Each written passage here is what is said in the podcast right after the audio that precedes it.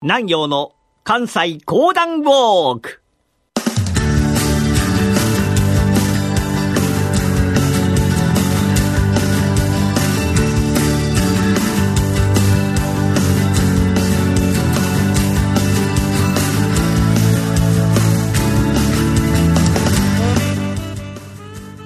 南陽の関西講談ウォーク。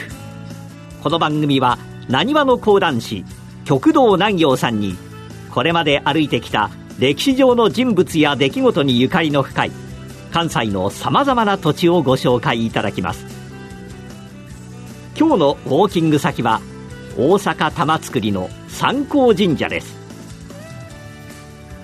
それではお知らせの後南陽さんにご登場いただきましょう。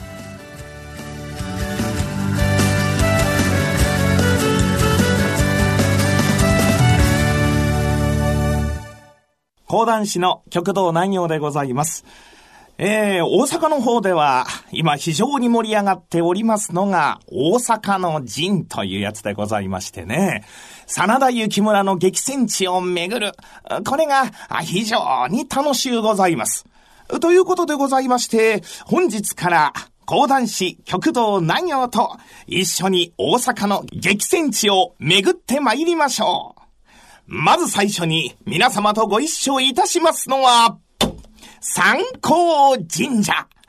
まあ、三光神社と申しましても、なかなか馴染みはないかもしれませんが、実は真田幸村というのは、穴が掘るのが得意だったんでございます。日本中あちらこちらに、真田幸村が掘った穴というのがたくさんある。この三光神社さんにも、抜け穴というのが存在しておりましてね。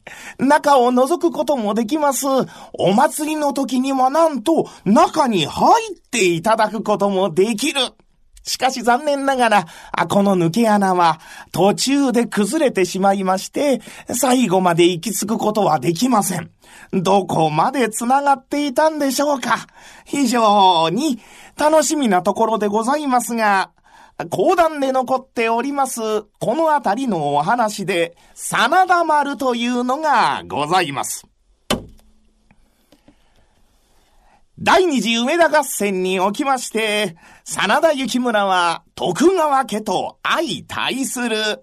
この時に徳川家を古典派にやっつけたわけでございますが、それによりまして、九度山へ流されることに相なった。紀州九度山で暮らすことになりましたのが14年という間。しかし、いよいよ時が満ちて参りまして、大阪城に入ることになる。大阪城では、外に出て戦うか、籠城して戦うか、意見が二分されたわけでございますが、真田幸村は、京都まで出張って徳川家康の撃つのがよろしいという意見を出した。しかしそれに反しましたのが、淀殿でございました。そなたらは何をおっしゃるのじゃ。もし京都まで出張ったならば、秀頼様に万が一のことがあるかもしれん。難攻不落の大阪城、落ちるはずはない。この大阪城で迎え撃てばいいこと。淀殿にこうやって言われてしまいますと、雪村ももう何にも言えません。あいわかりましてございます。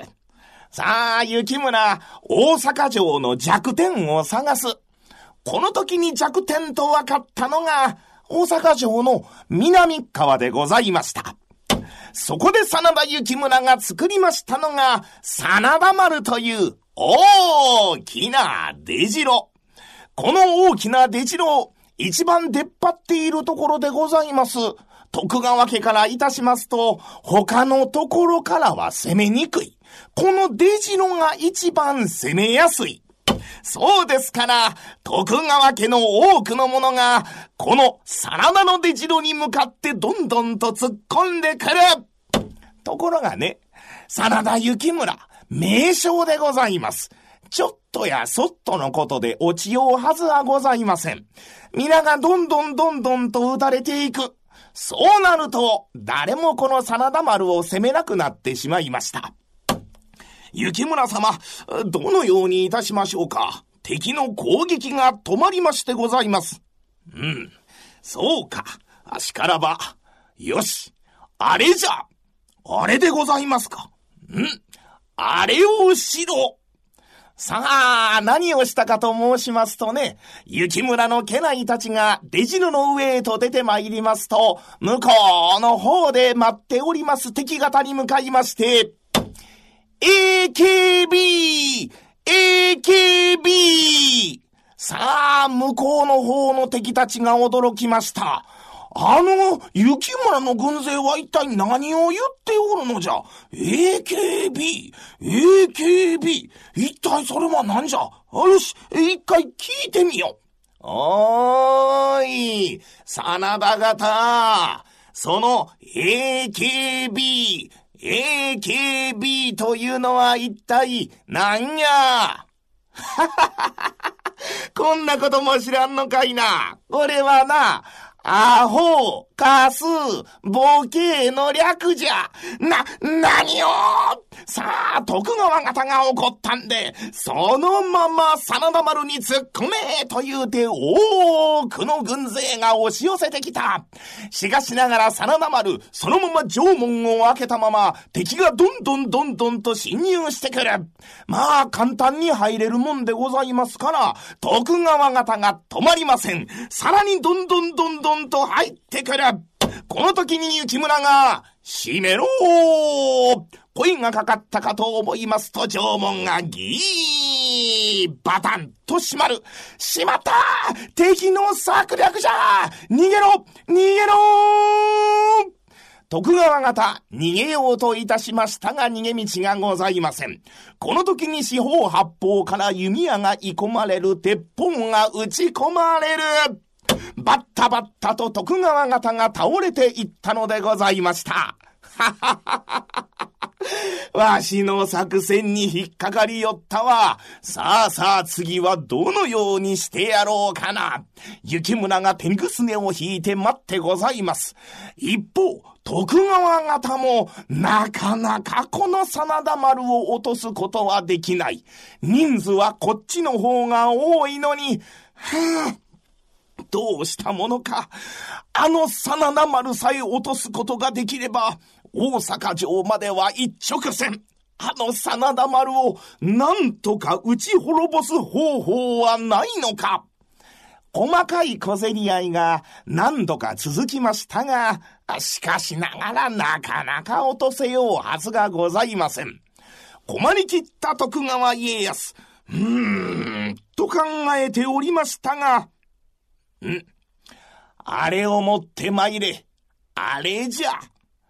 ガラガラガラガラガラと引いて参りましたのが、大筒というやつでございました。殿、申し上げます。この大筒、まだ最近、我が軍に入ったばかりで、どこに飛ぶかよくわかりませぬ。んそれでよい。どこに飛ぶかわからんと言うてもな、後ろに飛ぶことはないはずじゃ。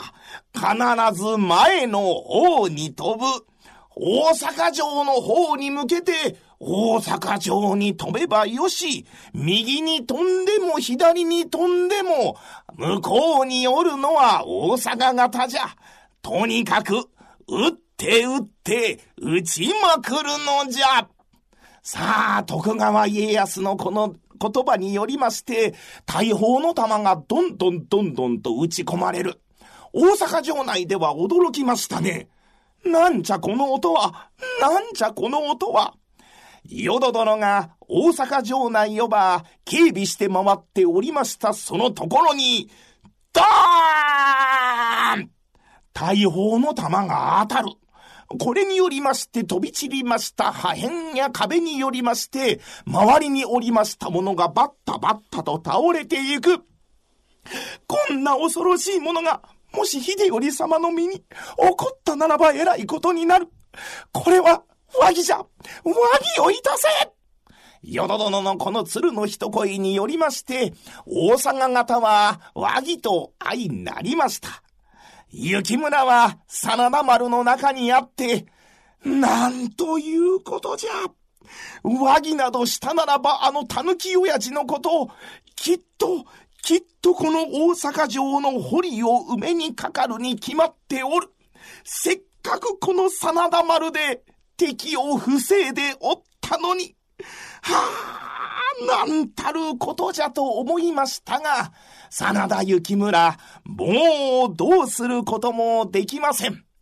真田丸にありました、この抜け穴、使われたのか、使われなかったのか、それはぜひ皆様一度ご覧になってご自身で考えていただきたいと思います。本日お話しいたしましたのは三光神社、そこにございました真田丸の一席でございました。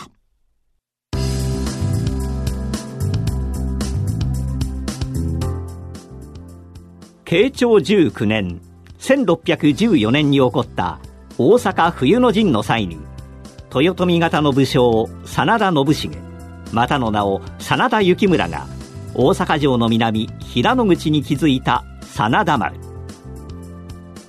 南に突き出た形のこの砦に陣を取った真田の軍勢は圧倒的多数で攻める徳川の軍勢に大きな損害を与えて城を守り通しました。今日南陽さんがご紹介した真田丸の跡地大阪玉造の三光神社は JR 環状線玉造駅を西側に出て玉造筋を少し進んで徒歩およそ5分。神社までの経路は玉造駅の改札前の周辺地図でご確認いただけます。大阪市営地下鉄長堀鶴見緑地線玉造駅からは徒歩2分です。三光神社の周辺は石垣などもあってかなりの高低差を示す地形となっておりかつての砦真田丸の名残を見て取ることができます。大阪城までつながっていたと言われる真田の抜け穴跡。その入り口は社務所横の真田幸村の銅像の横に今も残ります。またこの三光神社現在は桜の名所としても知られこの時期は桜見物を兼ねた参拝者でにぎわっているかと思います。今日南陽さんがウォークした三光神社は番組ホームページでもご紹介しています。どうぞご覧ください。南陽の関西講談ウォーク。来週の放送もお楽しみに。